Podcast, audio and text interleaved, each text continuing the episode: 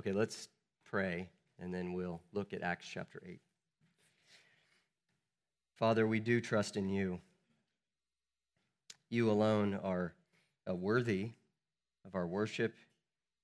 You alone are the one that is worthy for us to pray to, to seek your help. God, you alone are, are the one who is capable to rescue us from ourselves. God, you alone are uh, worthy of changing us further this morning. Lord, we do ask for uh, your grace and mercy in the upcoming, upcoming conference, not only for those who speak, uh, but also for those who, who listen. Father, we also pray for uh, the technical things to run smoothly. Lord, we continue to pray for the family members of, of those in our church who, who lost loved ones this week. Um, but in, in, uh, because of the hope that we have, we know that they have not really lost them, only temporarily, but they will be reunited with them if they um, have mutually trusted in Jesus Christ as their Savior. Even as we sang that uh, the grave will not ultimately hold them, but you will once again resurrect them to a glorified body.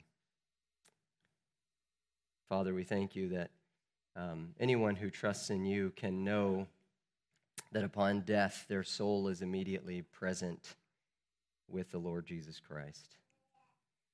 Father, we do pray as we study your word this morning that um, your truth in the text will be clear and we pray for your Spirit's conviction and comfort in our lives. In Jesus' name, amen. I've never been a soldier, so I've never been at war, and therefore I've never been in a real battle. Some of you actually have. I can imagine the possibility for confusion on the battlefield, especially in close hand to hand combat. In such a situation, I can imagine two opposing armies would want to clearly mark who is who, to know friend from foe, because it might be hard to tell in the heat of the battle. How challenging and confusing and dangerous it might become then if there were some enemies hiding in amongst them, clothed as if they were on the same side.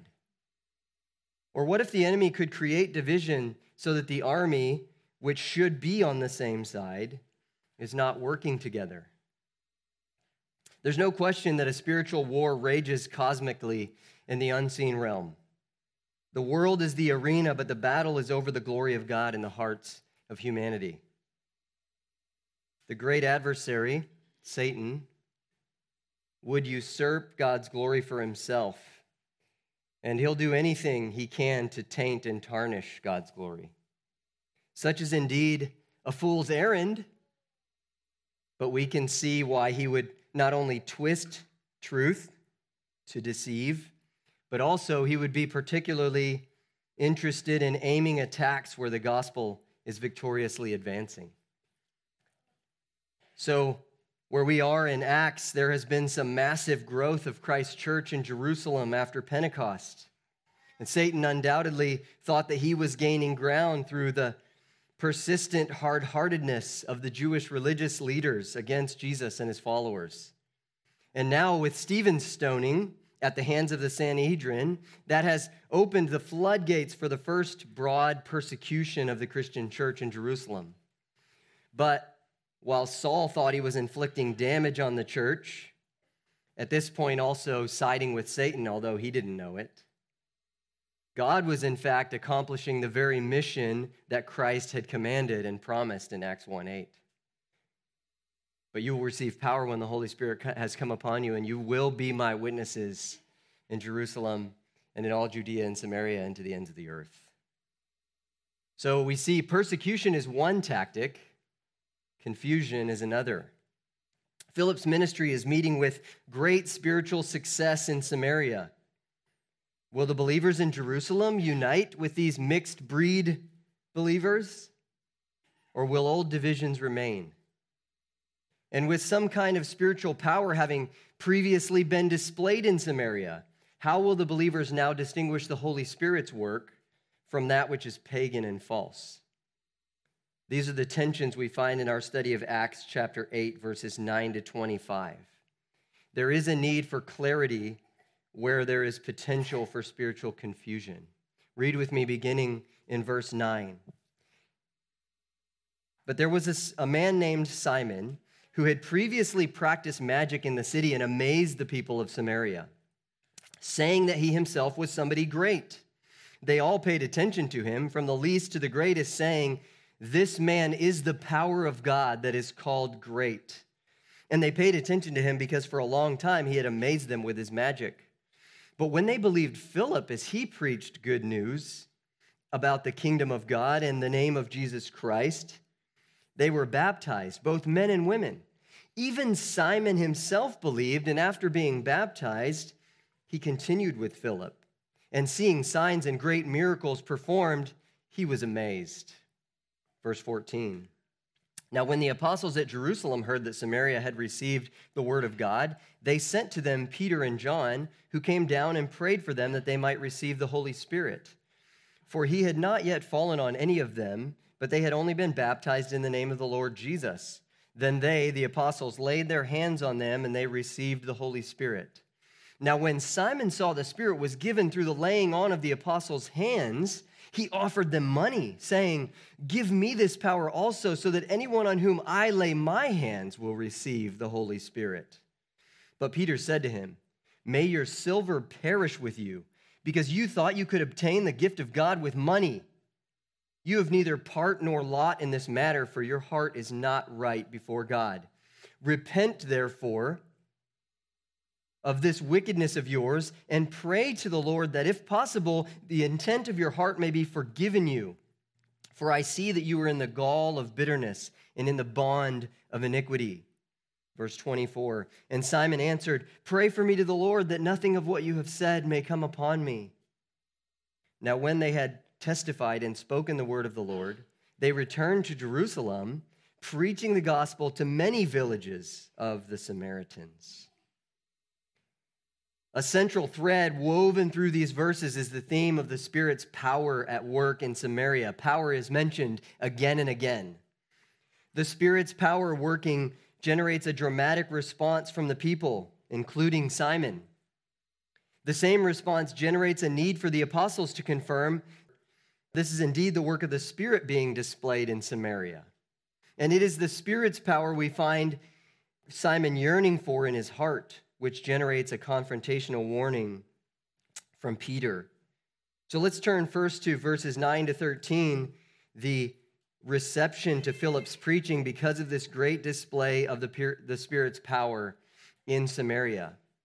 As we go through each of these three sections this morning, I would like us to ask and answer questions in two different categories. So you have this on your handout, and I'll show it on the screen as well. The first category is to figure out why the author is telling this to his audience. Why is he doing this? These are questions we should always ask ourselves as we read and study the Bible. Why this? Why now? How does it fit with the author's overall purpose?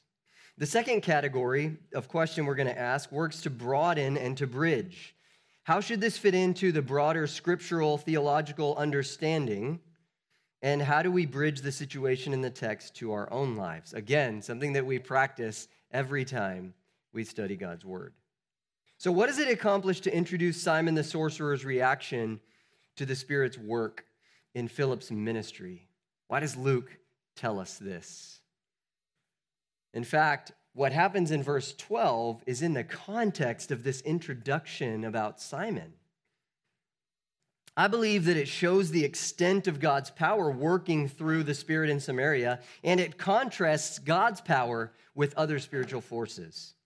Simon was doing some magics or sorcery that really did amaze the people in Samaria, verse 9a tells you. So that everybody paid attention to him, and they thought that he was a manifestation of God's power verse 10. Of course, it seems that he himself initiated the idea, verse 9b. Did you catch that? He amazed the people of Samaria, saying that he himself was somebody great. he initiated the idea, but they, they went along with it. And then verse 11 repeats they paid attention to him because for a long time he had amazed them with his magic. However, what happened when the people experienced the real power of the Spirit of God in Philip's ministry? Now, what happens? Simon is less impressive.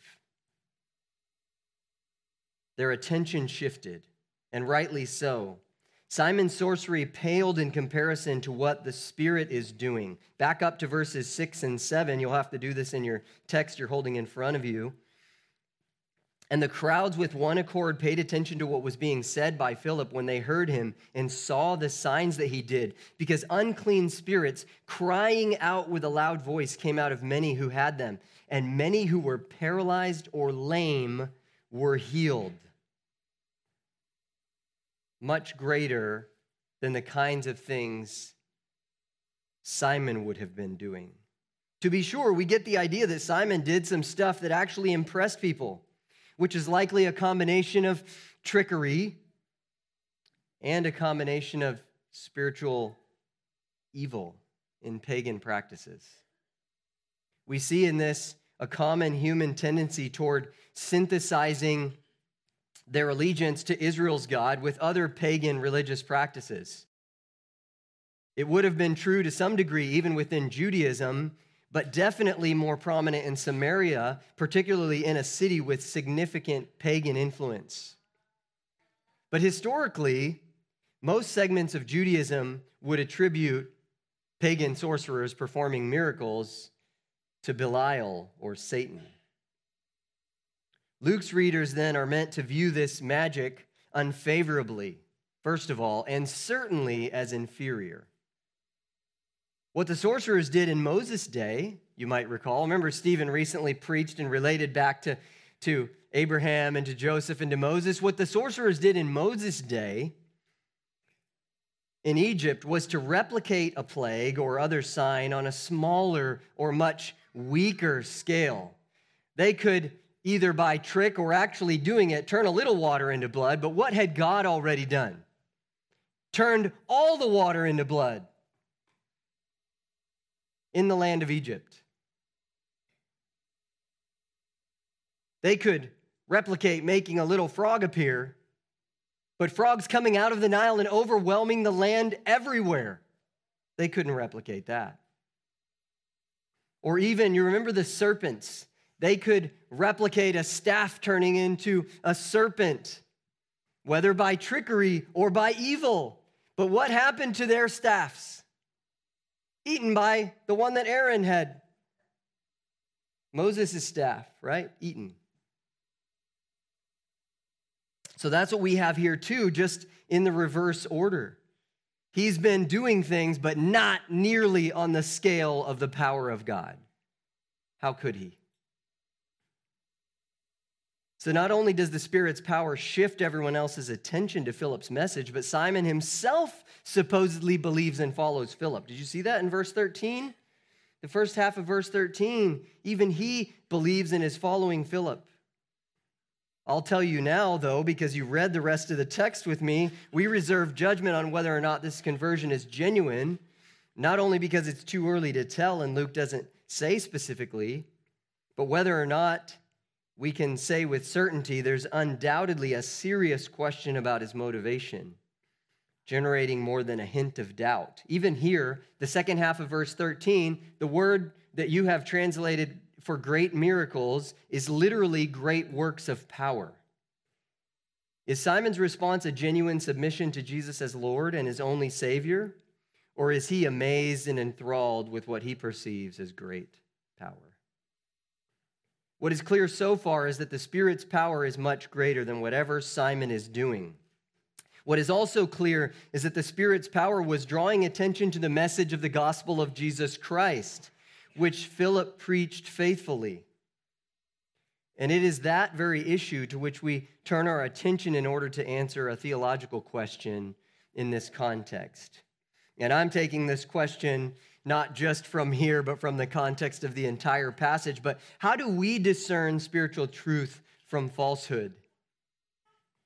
Well, in order to do that, we really need to answer this question Is Christ and his kingdom central? Is the true gospel clear in what a person is doing or saying? Focus your attention again on verse 12, please.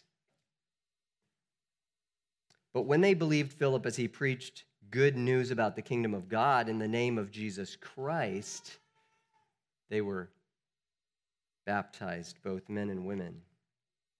The gospel of Jesus Christ brings clarity to spiritual confusion.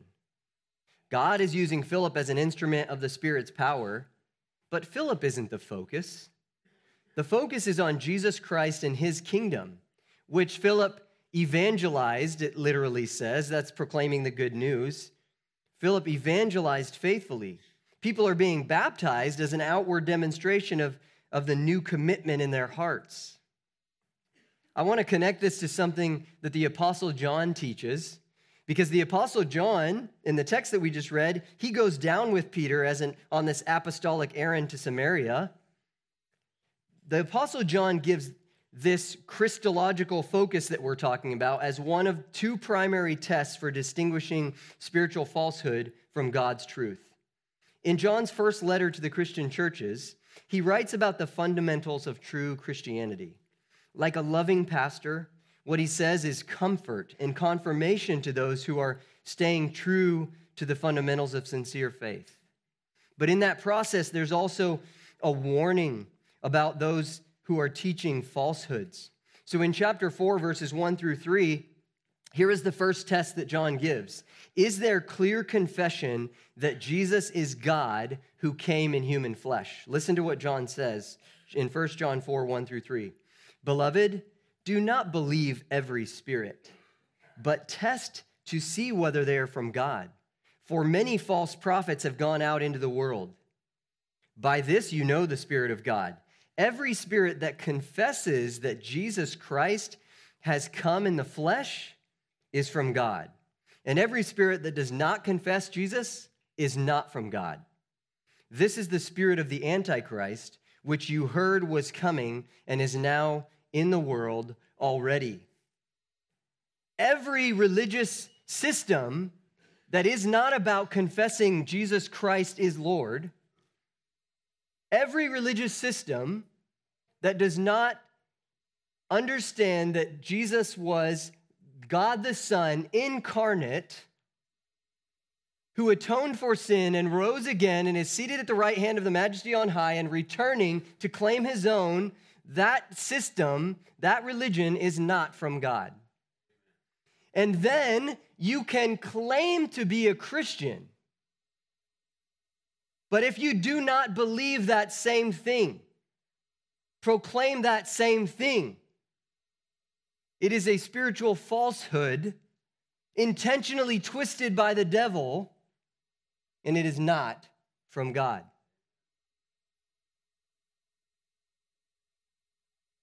See, John isn't talking to them about people who are far off. No, John is talking to them, warning them about people who are nearby.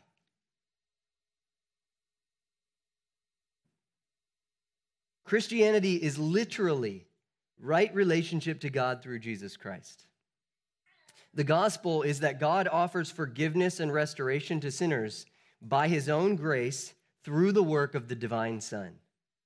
We receive that gift by grace through faith in Jesus.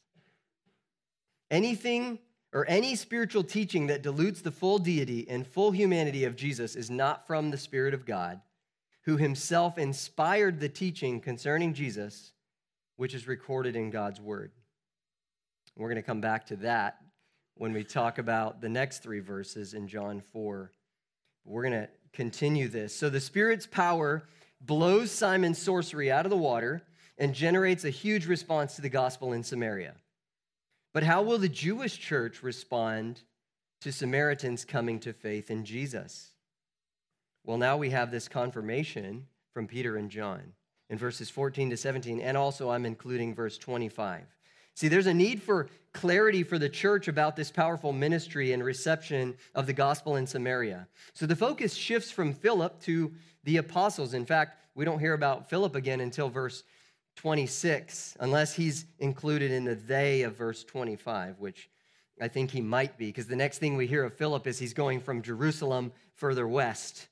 And so he may be included in traveling down with the apostles back towards Jerusalem and witnessing to others on the way. But what does it accomplish for Luke that the apostles send Peter and John down to Samaria? Well, Peter and John's presence brings clarity. They're able to confirm the ministry that the Spirit is doing through Philip, and especially that Samaritans are genuinely coming to faith in Jesus. Their prayer for them to receive the Holy Spirit, likewise, then lends apostolic authority to these new believers in Samaria being united into the covenant community. Do you see how this is confirmation and clarity for the body of Christ? I've mentioned before in our study of Acts that at times, when a new group of people, especially, is being reached with the gospel, there's some kind of obvious manifestation of the Spirit that serves as confirmation, not just for them, but especially for the church at large. So there is each time apostolic affirmation. That's what happens here. That's what happens with the Gentiles who are saved when Peter preaches to them in chapter 10. In fact, we, we hear in verses 46 and 47 there that there's a note that speaking other languages and extolling God is confirmation that they have received the Spirit. Then again, when a dozen of John the Baptist's followers in Acts chapter 19, verses 4 to 7, Paul taught them that they must believe in Jesus and, and baptize them. And then he also laid hands on them. There are those two places where that happens, this one and that one. They received the Spirit and spoke languages and prophesied. Now, I wonder, due to the similarity with those other instances, that it might be possible the inference here could be that there was also a manifestation of speaking in various languages. But that isn't explicit, so we shouldn't insist on it. What we do know is that many other places in Acts, because apostolic affirmation isn't needed, it isn't the focus, individuals and even groups are believing in Jesus and receiving the Spirit and being baptized without any such outward manifestation every time. Remember all, what we've seen already that after Pentecost, multiple times it's saying the numbers of the people of God are increasing in great amounts, and, and we are led to believe people are trusting Jesus by faith, they are receiving the Holy Spirit of God, and they are being baptized without. But so, so what I'm saying is this is the unique confirmation for the body of Christ that this new people group, look, they too are in the Spirit of God. They are, in fact, a part of the covenant community. These barriers are being broken down. So the Samaritans are one in the faith with Jews. Even as, remember, we saw, even as Hebraistic Jews are one in the faith, so too Hellenistic Jews, and now Samaritan Jews, and pretty soon it will be Gentiles. Like you and me, I suppose, most of us anyway.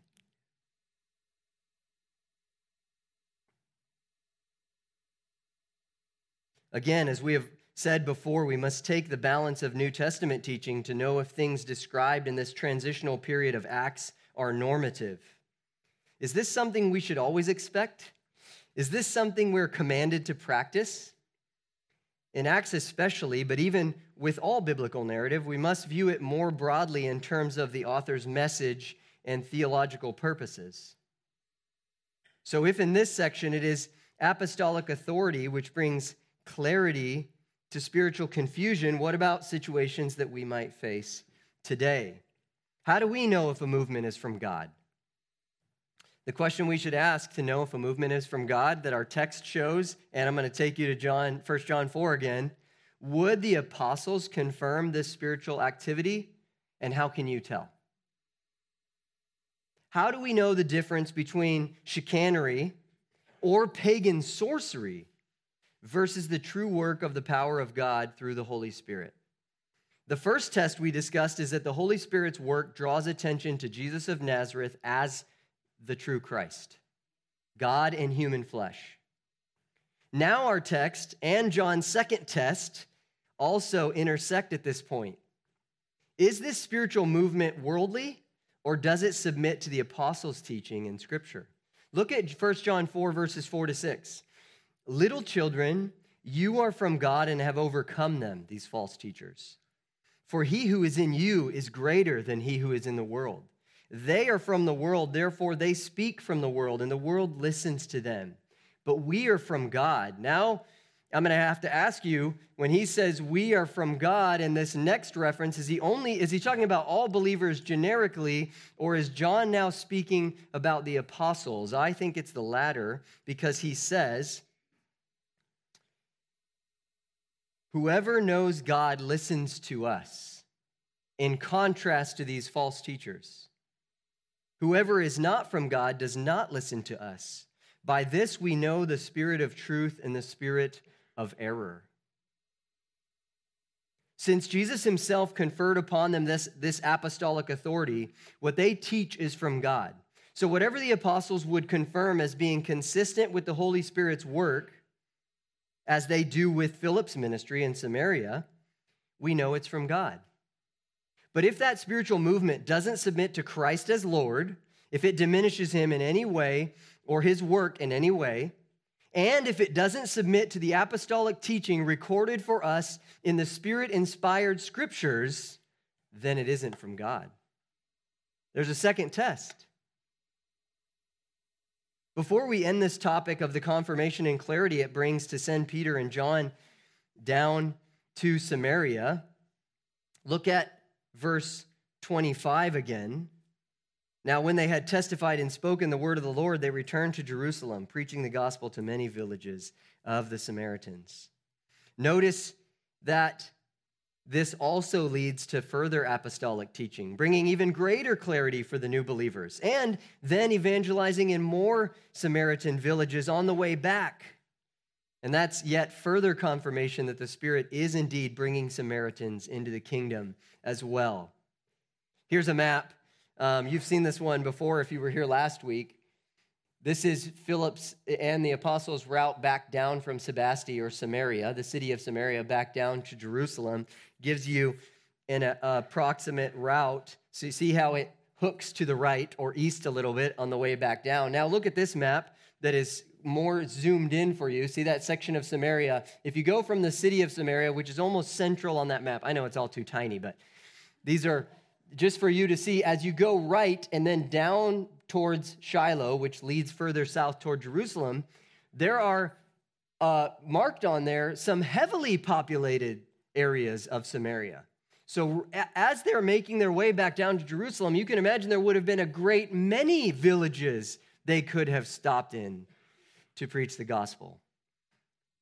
And even the apostles are now further inspired to do this because they see the, the validity of the Spirit of God moving amongst the Samaritans as well. And again, I told you, I think Philip makes this trek with them as well. Okay, now we turn from the reception to the gospel and the confirmation of the Samaritans believing to the confrontation between Peter and Simon over Simon's desire to wield the Spirit's power himself this confrontation in Simon's heart, verses 18 to 24. Again, the Spirit's powerful work working in Samaria not only confirms the spread of Christ's church beyond Judaism, but also highlights the spiritual struggle for the hearts of men. What does it accomplish to highlight the collision of Simon's heart with Peter's warning? It introduces, in these earliest stages of church expansion, the possibility of false conversions and the probability and danger of falsely motivated would be leaders and teachers. This raises serious questions about the sincerity of Simon's conversion due to the indications about his motivation. What is Simon's focus in his request?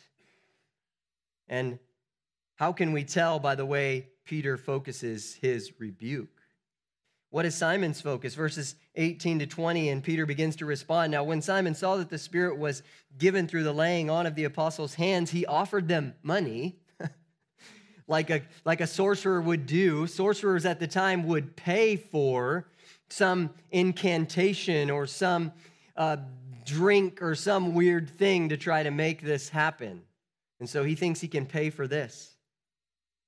Saying, Give me this power also, so that Anyone on whom I lay my hands will receive the Holy Spirit. But Peter says to him, May your silver perish with you because you thought you could obtain the gift of God with money. And if you've been following Acts so far and you remember Ananias and Sapphira, you're now wondering if Simon is going to keep breathing.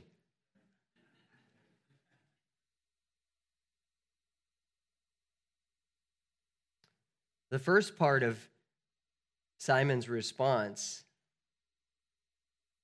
or the first part of Peter's response, I'm sorry, is that the Spirit is the gift of God and not some sorcery we are performing by our own power. We can't sell it to you. It's not something we can give you. In the same breath, he's also saying the Spirit's power is not for sale because God alone can bestow his Spirit. The Spirit's power is not for personal gain because God alone receives the praise. The Spirit's power is not a means to your own ends because God, the Holy Spirit, is accomplishing God's purposes. Peter's indictment goes even deeper. Look at verse 21. You have neither part nor lot in this matter, for your heart is not right before God. Simon's request, his behavior, is overflowing out of his heart. He has no part or lot, which means no share of something. He has no part or lot because his heart is not right with God. So you, you ask yourself, as I do, are we dealing with a misguided or sinning believer? Or are we dealing with one who is not a believer? You know, when Philip was preaching to them and, and Simon responded, I wonder if, you know, would Philip have known whether or not Simon was sincere? Do the apostles even know for sure if Simon was sincere. Does Luke know for sure if Simon was sincere? I, they might. We are less certain. But with these words here, and, and also early church tradition suggesting that Simon was the first false teacher, I lean towards Simon being false. What Simon must do, Peter says in verse 22, is repent. Repent of this wickedness of yours and pray to the Lord that, if possible, the intent of your heart may be forgiven you. In your prayer to the Lord, seek forgiveness for the wicked intent of your heart. And this is because at, at present, the next verse says, he is in a state of bitter envy or, or bitter poison. He is in the bond of iniquity. We're familiar with the New Testament concept that until Christ sets us free, we're enslaved to sin. Sin rules us. Satan is, in fact, our father, whether we know it or not. So, too, this desire for power is a poison of which Simon must stop drinking. And then Simon's response in verse 24 is enigmatic. Pray for me, he said to Simon. Pray for me to the Lord that nothing of what you have said may come upon me. Is this repentance? or merely a desire to escape from the consequences of sin?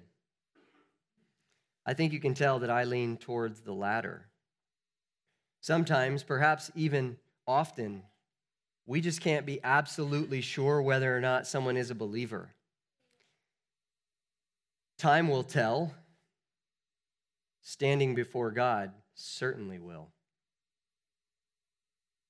So Peter must quash this wickedness now because Simon could be a dangerous false leader among these people in this Samaritan city with whom he has already been very influential. What about us? How can we decide whether or not to follow? We've already seen that the gospel must be clear and the true Christ exalted, and there must be submission to the apostles' authority, which is codified for us in the New Testament scriptures. Finally, then, we can bring clarity by being discerning about what appears to motivate any leader that we might follow. What can we discern about the character and motivation of key figures in any movement? Just as we must not ignore red flags that give us pause about certain spiritual activity, if there's a spiritual activity and you're and it gives you pause, you should not ignore that. If, nor should we ignore red flags about a person's character.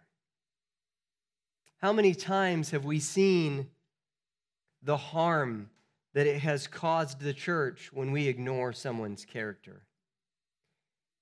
I'll give you an actual example by name briefly because many of you have heard of Mark Driscoll. You may recall that Mark Driscoll was teaching things that sounded like sound doctrine. Not just sound doctrine. I mean, some of us would be like, uh, hey, it was also like Calvinistic sound doctrine. but there were always questions about Mark's character.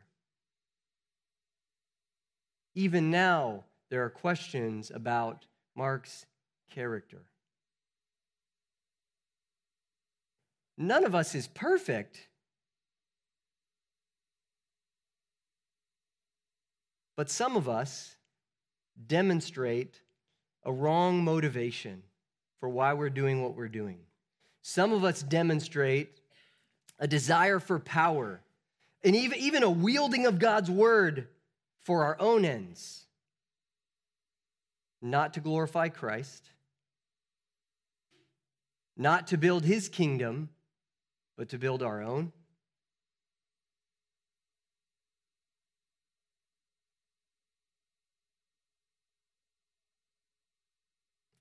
We think things like these red flags. This looks like a pursuit of power and personal pursuit of personal gain, not really glorifying God alone. It looks more like building this person's kingdom rather than Christ's kingdom. They want to add additional revelation and teaching to God's revealed word or elevate worldly wisdom alongside the Bible. They do not take pursuing holiness seriously. Or there are other glaring character issues in the leader this looks like a paltry and puny version of what it would look like if there were really if this were really being accomplished by the spirit of the one true God. This is not an exhaustive list, but it's a start. So we must saturate ourselves with God's word and test the spirits to see whether they are from God. So in a final effort as we conclude to move us toward more application, how does Acts 8, 9 through 25 help us bring clarity to spiritual confusion? Because spiritual battle rages, Ephesians 6, 10 through 12, we need these tests for clarity in spiritual confusion. And it's also true that we can be duped by a facade of glorifying God. We can be duped by human wisdom. Colossians 2 8. Even as we can be deceived by the false intentions of our own hearts. But God has given us his spirit, Galatians 4 6, the same spirit who has given us God's word. So the passage from 1 John 4 1 through 6 confirms a couple of primary tests accurate Christology, that Jesus is God incarnate, and submission to the apostles' teaching in God's word. Another test that we see here is the test of a person's character and motivations. And then, how do we proceed? So, here are some thoughts for you in closing. First, you must apply the test to yourself. Examine yourselves to see whether you are in the faith. 2 Corinthians 13 5. We must be warned that we could be false and not be God's true children. Jesus taught in Matthew 7, verses 15 to 23, that there are people who will say to him, Lord, Lord, but I did stuff in your name. And he'll say, I don't know you. Do you submit to Jesus as, as, the, as God who came in human flesh? Do you submit to Jesus as the one whom you desperately need to atone for your sin? And who rose again and ascended to heaven to be advocate for his own? Have you believed that he is the only means to right relationship with God and therefore confessed that Jesus is Lord? We must also always be warned that we can yet have wrong motivations as believers. We must continue to listen to God's word and be attentive to godly people around us, to caution our hearts And we must frequently repent of sin and confess it to God. 1 John 1 9. So I'm going to close out this list with things that Jude, Jesus' half brother, instructed the church when he was warning them about false teachers. Listen to the things Jude says in the conclusion of his short letter, Jude 21, 20 and 21. But you, beloved, building yourselves up in your most holy faith and praying in the Holy Spirit, keep yourselves in the love of God, waiting for the mercy of our Lord Jesus Christ that leads to eternal life. We must build ourselves up together in the true faith and bind ourselves in God's love as we wait for Christ's return. Jude 20 also indicates that we should be praying in the Spirit. So if you take Jude 20 with these next verses, we should be praying for God to expose false teachers and bring praying for God to bring people to saving faith in Jesus Christ. Look at verses 22 and 23. And have mercy on those who doubt. Save others by snatching them out of the fire. What does that sound to you like? Proclamation of the gospel of Jesus Christ. You're going to your doom. To others, show mercy with fear, hating even the garment stained by the flesh. We must proclaim to them the truth of the Lord Jesus Christ while keeping ourselves holy.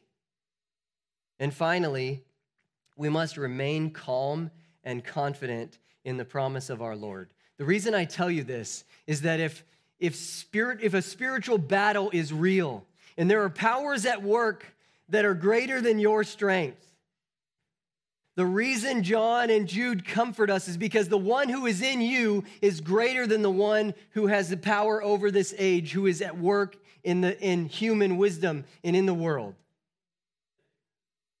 So listen to how Jude concludes. So you can be calm and confident in the promise of our Lord. Now, to him who is able to keep you from stumbling and to present you blameless before the presence of his glory with great joy, to the only God, our Savior through Jesus Christ our Lord, be glory, majesty, dominion, and authority before all time and now and forever. Amen. Let's pray. Father, we thank you that you are glorifying yourself. You have revealed yourself to make your name great you are making a people for your own possession to make your name great. Satan and his spiritual forces are at work to tarnish your name, to try to, resume, to usurp your glory for himself. And God, we know that because we are born in our human flesh, we are born with sin. We're rebellious and glory seekers ourselves. And so we pray for your Holy Spirit to humble us, show us our need, so that we will respond in faith to Jesus Christ alone. Father, help us to be faithful. Help us to be loving and kind and gentle when we see something that is false. When, when people who are close to us are, are being drawn into it but help us also to be, to be bold and courageous when something is desperately false that is drawing people away from you. We desire to do this not for our glory, but for yours. In Jesus' name we ask. Amen.